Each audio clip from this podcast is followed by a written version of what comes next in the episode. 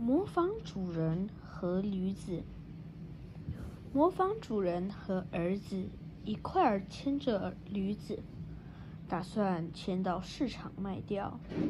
经过井边时，一群谈笑中的女人指着他们说：“真笨呐，有驴子却不骑，自己反而用走的。”模仿主人觉得很有道理，便叫儿子坐上驴背。走了一段路，遇上了几个正争辩的口沫横飞的老人。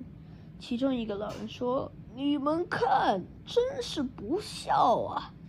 年轻人舒服的坐在驴背上，却让老父亲走得满头大汗。”磨坊主人赶紧叫儿子下来，自己爬上了驴背。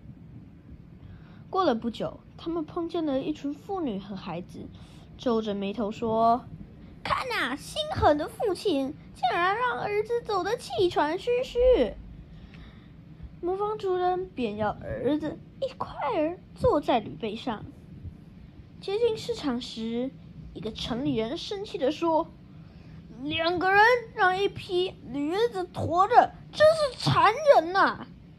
模仿主人感到很不安，于是绑住驴子的双脚。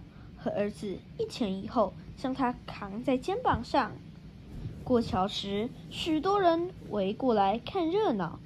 驴子吓得不断挣扎，一不小心掉入了河里。模仿主人觉得既生气又丢脸，急急忙忙的就跑回家了。